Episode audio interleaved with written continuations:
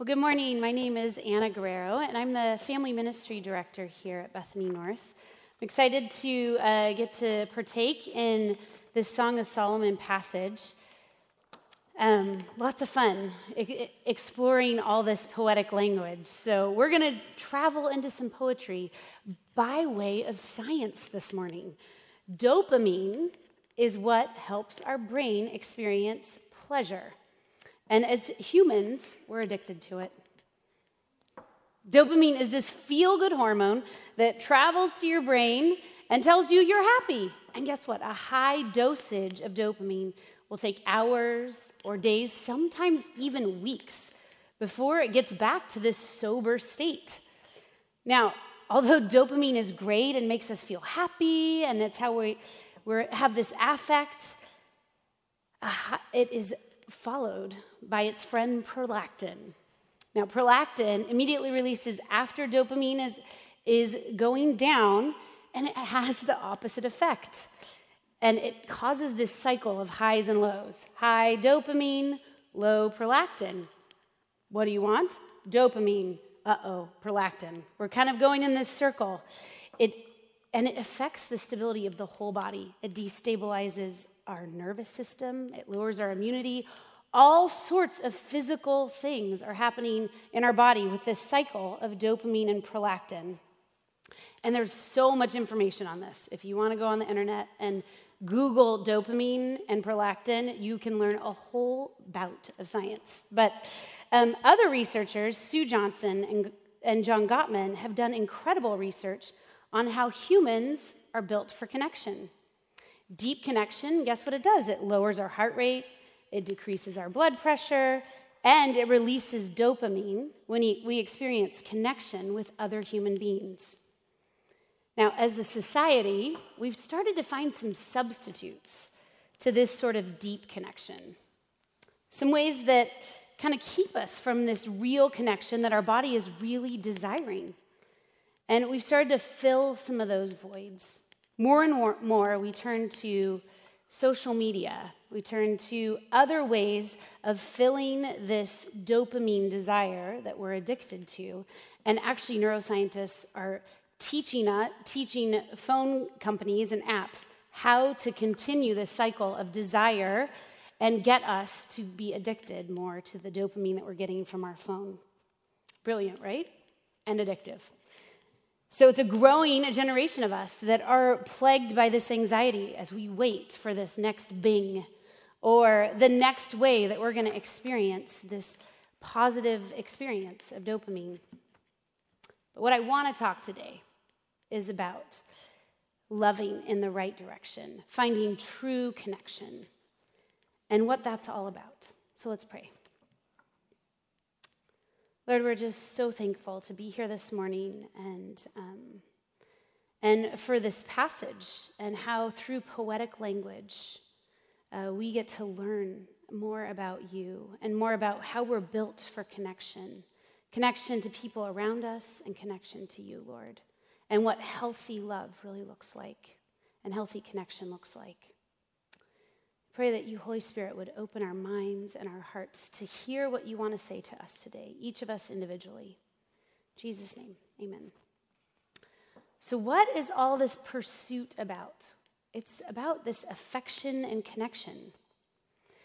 See, we're made to be this way, and it's beautiful. It's the way God made us. Think about Genesis 2:18. It is not good for man to be alone, so he created Eve to be together. And we are given this responsibility to share that love in the right direction. This is where we find ourselves in this text today in Song of Solomon. Again, it is poetic literature, so we hear this poem of searching and searching for something that's a deep connection. She is anxious and longing for her intimate connection with her lover.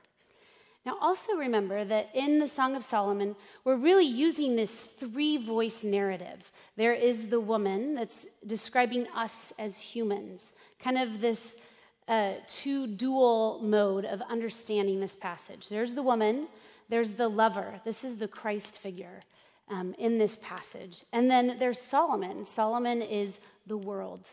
It is a different, different kind of love. So I'm going to read again verses 1 through 4, and we'll uh, dig in. All night long on my bed, this is a dream. All night long on my bed, I looked for the one my heart loves. I looked for him, but I didn't find him. I will get up now and go about the city. Through its streets and squares, I will search for the one my heart loves. So I looked for him, but I did not find him. The watchmen found me as they made their rounds in the city. Have you seen the one my heart loves? Scarcely had I passed them when I found the one my heart loves. I held him and would not let him go till I brought him into my mother's house, to the room of the one who conceived me. There's a lot of repeated language, and lucky for me, repeated language is like a big flashing red light over scripture that says, Hello, pay attention to me. This is a repeated phrase. So, what is the repeated phrase? The one my heart loves. So, we need to figure out who is this? What is this that this, this woman is talking about? It's, a re- it's repeated four times in these four verses. Obviously, her dream is focused on the one her heart loves. She feels known and connected by this person. But how do we know that? The word soul, the one my soul loves, is a word in Hebrew called nephesh. Now, nephesh is, uh, we use the word soul and heart and feel. All these words are kind of interchangeable in our English language. But nephesh is not that. Nephesh it describes our whole person, like body, soul, spirit. It is our whole self that is described in this word nephesh. And that's the word we're seeing here repeated so often. The one my nephesh wants. Nephesh, my whole self wants. Her whole self wants this, this love because she feels known and intimate and connected. We saw this in chapter two.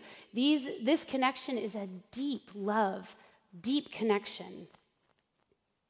Nefesh describes this whole part of us.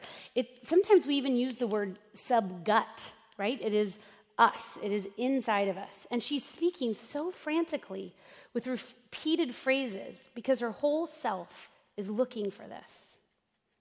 And it can't be filled by anyone else. I couldn't help experiencing, and I don't know if you did this, but like with this repeated phrase, with this repeated seek and find, like I could experience her anxiety through this part of the poem. And it brought up some like anxious. I wanted them to be together, I wanted this to resolve. And just like anything, I think it's funny how that those anxious feelings, those deep memories that we have inside of us, they bring up stories for us. Like, oh, I remember that feeling. And this story that came up to me, I hadn't thought about it in a long time.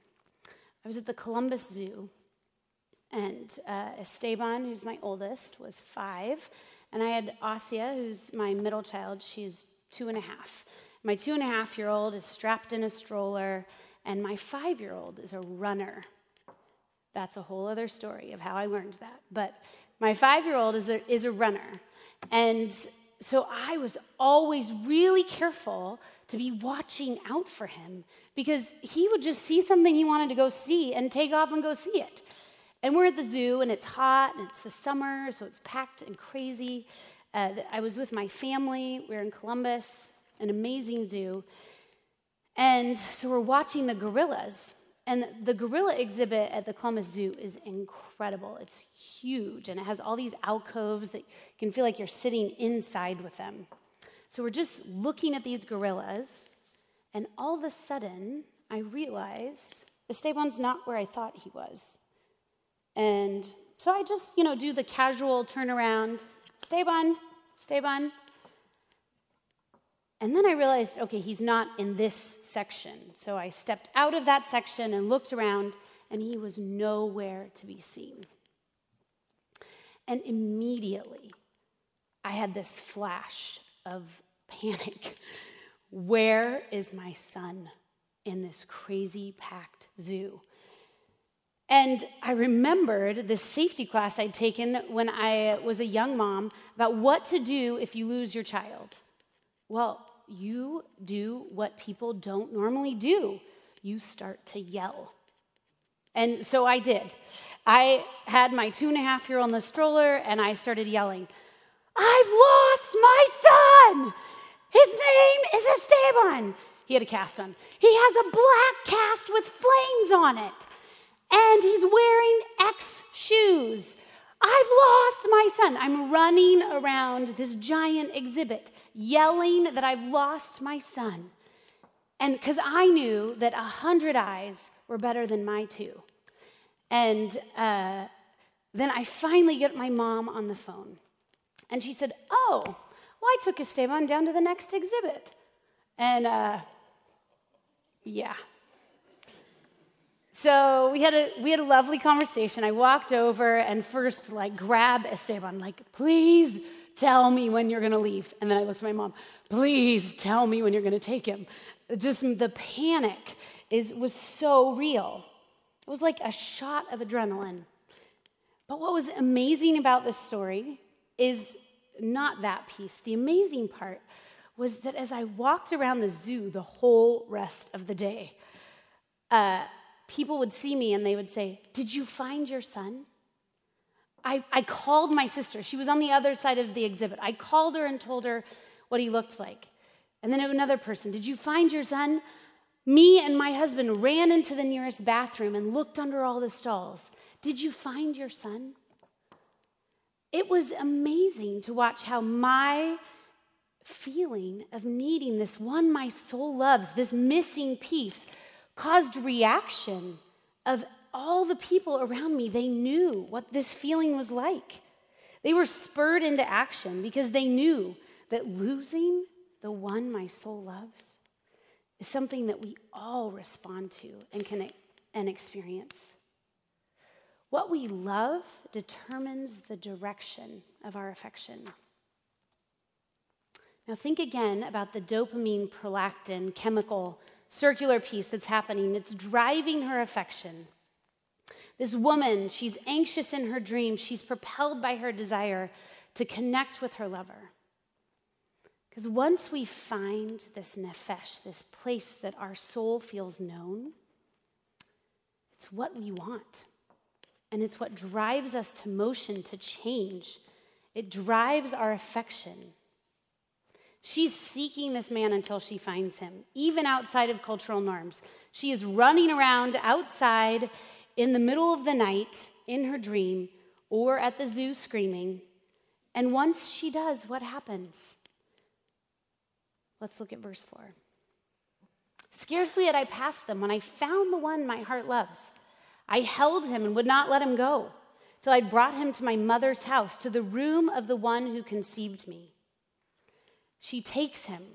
She holds him until she and she can't let go. And she takes him to the most intimate place. How much more intimate could it be than taking your lover, this person that's your soulmate, into your mother's house, to your mother's bed? This place where you are known more fully than any other. Psalm 139 I knew you in my womb.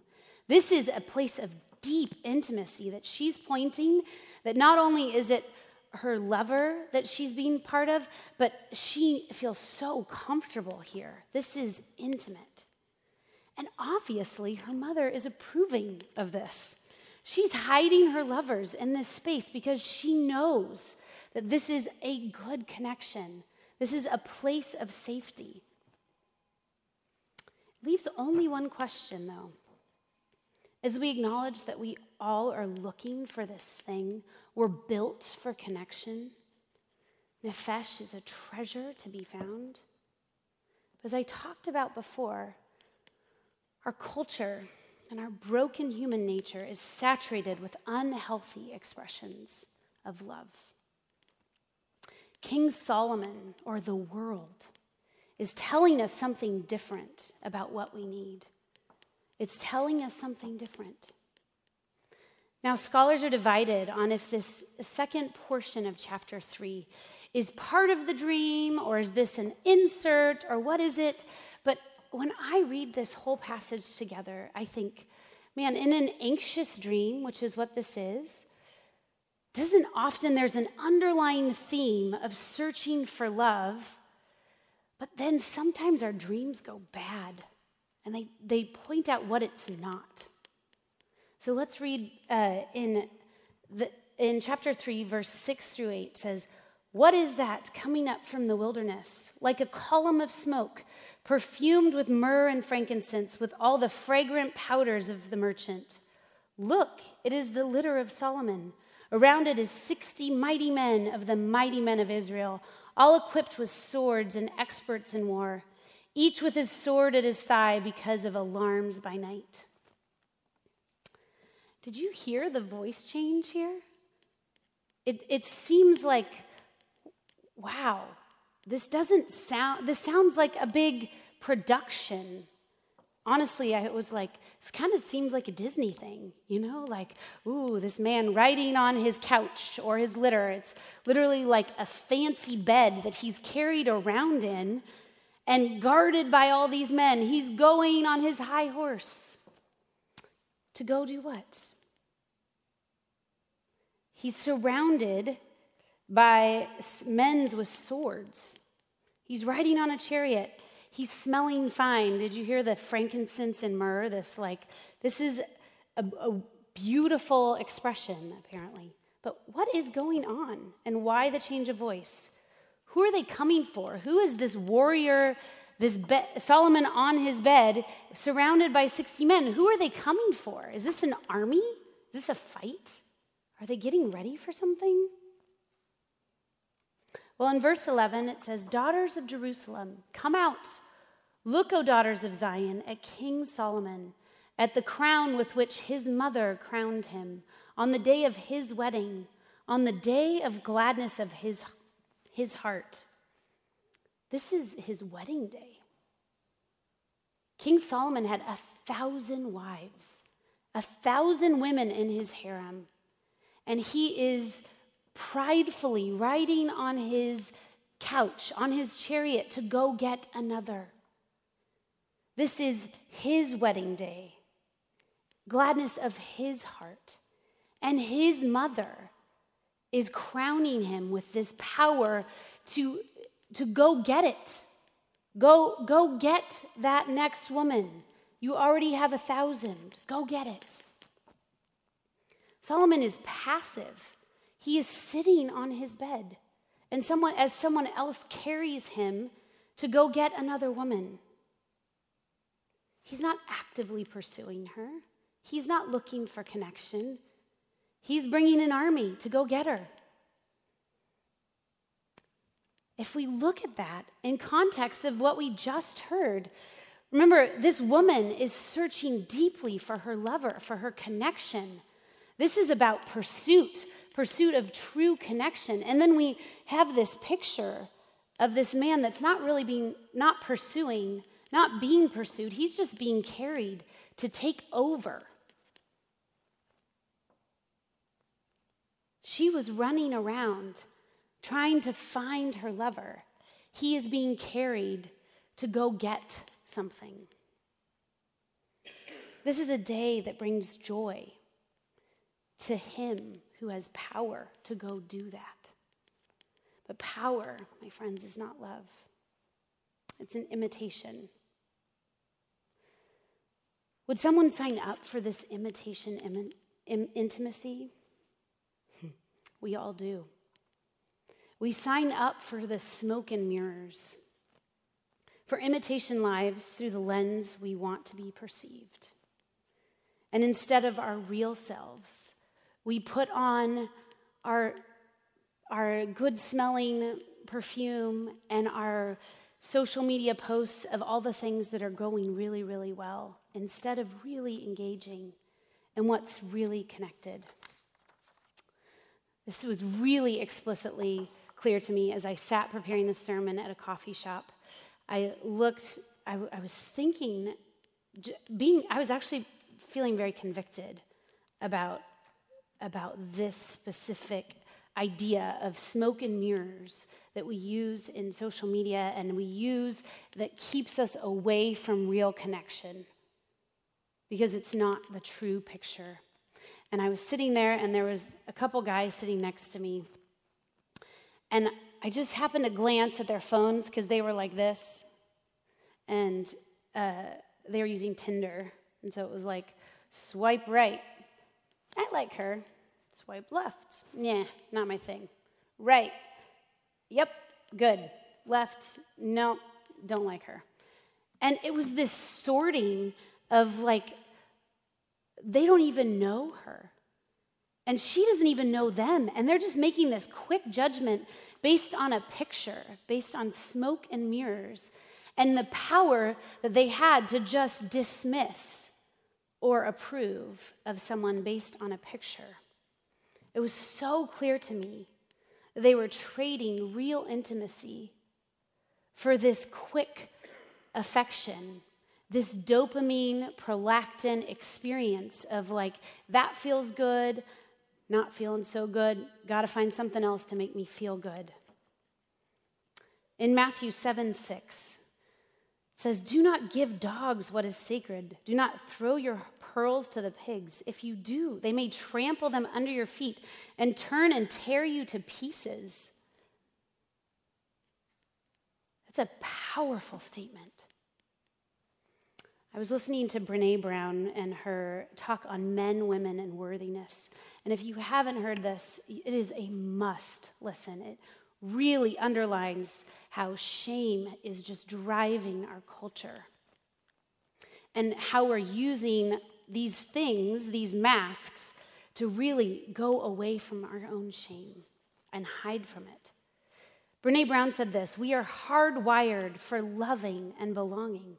We are hardwired for connection. That's what this passage about. We are hardwired for connection, for loving and belonging and being known. This is sacred. And we've heard this concept of who we are, our whole self being known, what our soul longs for, this search for it. We've really thought about how this dopamine prolactin piece is just driving us to keep looking and looking and looking and filling it with cheapened versions, imitation intimacy. And in contrast, what happens then? Well, stay with me because verse 5 has this amazing key pushed right here in the middle. And I will say that verse 5 is one of those verses that has been used incorrectly. Um, and I'm so excited to bring out the true meaning of this verse because it's so powerful. So, verse 5, the Hebrew word that is used all through this passage, verses 1 through 5, is ahava. Now, ahava is a certain kind of love, but in Hebrew culture, there are three different kinds of love. They, exp- they talk about it in this sequential way. So, we're going to explore some of this sequential experience of love. Now, language is the window into what we believe. So, let's look at what they believed through unpacking this word of love that is just put all the way through verses 1 through 5. And it's the same word all the way through. So, first, there is raya. Raya is a friendship kind of love. This is a formative sort of love. This is getting to know a person. This is my friends. This is uh, people that I'm acquaintances with. This is, um, you know, makes up a majority of what kind of love we experience as we have friends. And it's beautiful. It's the first part of love, the first step. The next step is called ahava. This is the word that's used in through this whole pa- used through this whole passage, and it's a commitment kind of love. This is the covenant kind of love. This is a ferocious love. This is the I'm not going anywhere kind of love. No matter what you do, no matter what you say, I'm here. I'm committed in covenant with you. And we, we commit to love each other in this beautiful, sacrificial way. And then third is, is tod. This is sexual intimacy. See, we can't have toad, healthy toad, unless we have raya and ahava. And then comes toad. This is the, the highest level of, sex, of intimacy. This is where we're fully known, and it's a gift from God. But the ironic part is this passage, this whole passage, even though it's talking about Toad, her intimate, intimate connection, the whole passage doesn't use that. The whole passage is actually talking about ahava, this covenant sort of connection. And where we've used this passage is really to talk about, and it's true. Uh, Scott talked about it last week. We shouldn't. You, we should not skip straight to toad. We shouldn't skip there. We have to have these different layers. Because if we don't have the different layers, it doesn't put it in the right place. It doesn't do what it's meant to do. We find this very horizontal description of the different kinds of love known in the Hebrew world.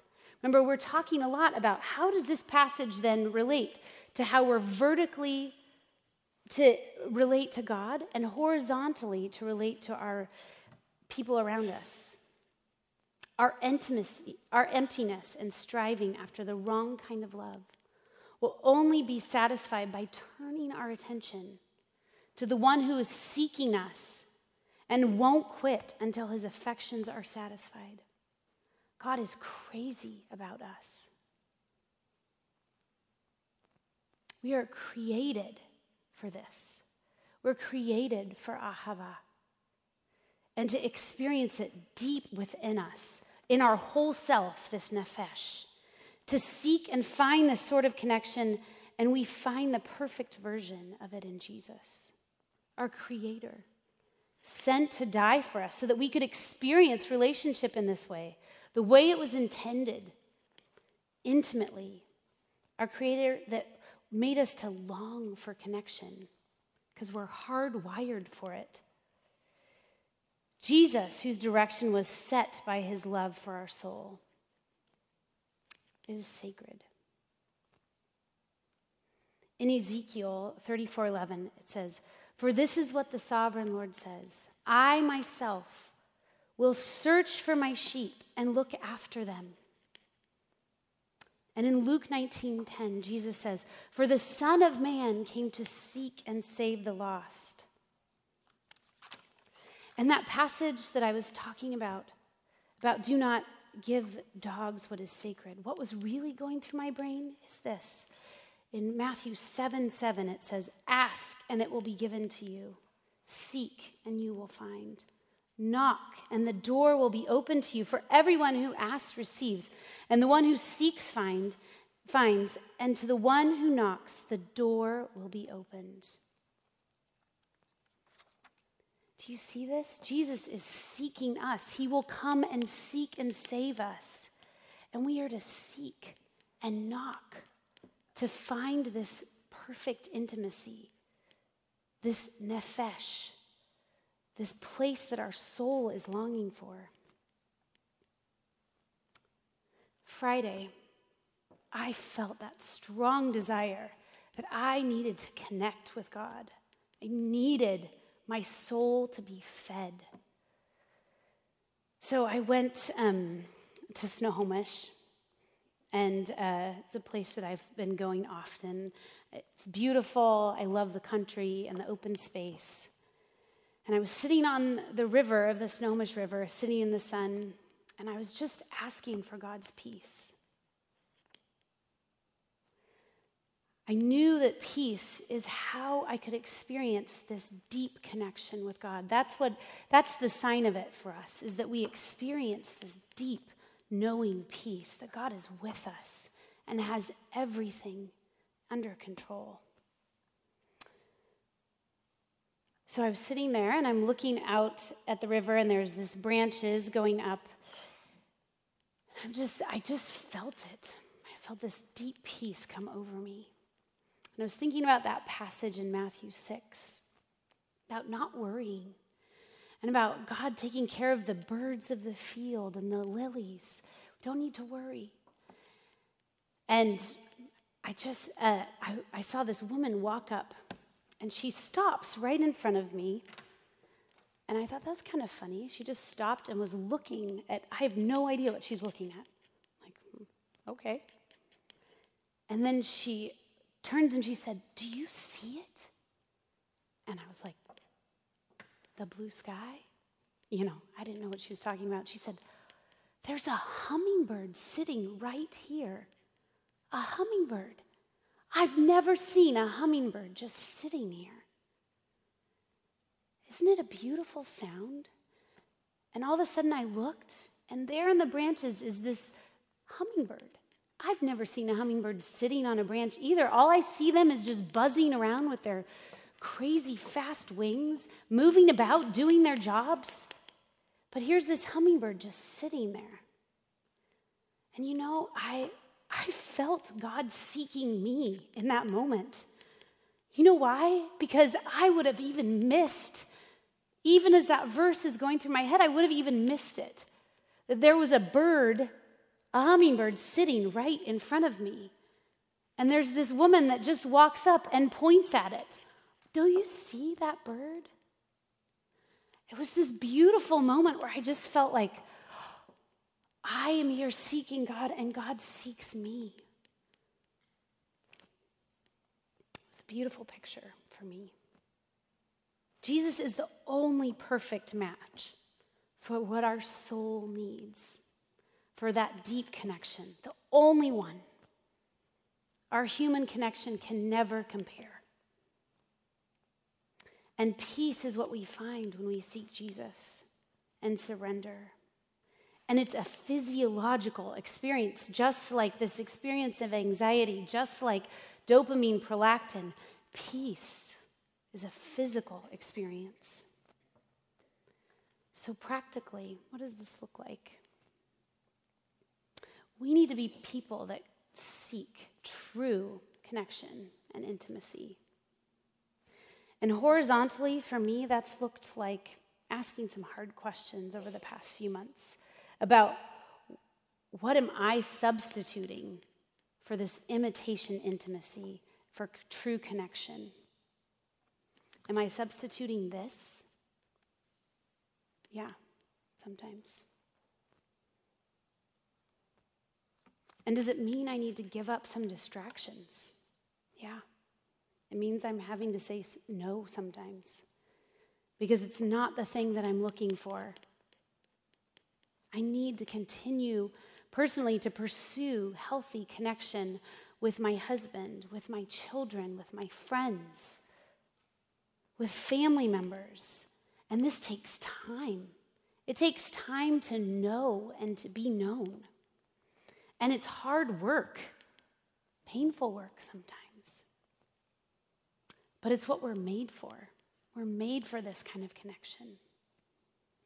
And vertically, man, when I went to find the one my soul loves on Friday, when I went looking for that deep connection, that's what my soul needed.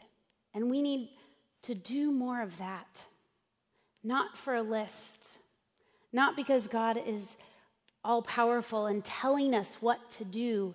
And so we are demanded this love. No, but because God loved us first and seeks us first. And so we can pursue God because He seeks and loves us first. And we can put away the shame and the masks and go there first because that's what we're really looking for. Zephaniah 3:17 says, "The Lord your God is with you, the mighty warrior who saves. He will take great delight in you, and in his love he will no longer rebuke you, but will rejoice over you with singing." The Lord is seeking you. Jesus is seeking you and has for all eternity. And I want to call us to seek God just as much and seek it horizontally and then seek it in our healthy relationships around. May we reflect that kind of true connection. Let's pray.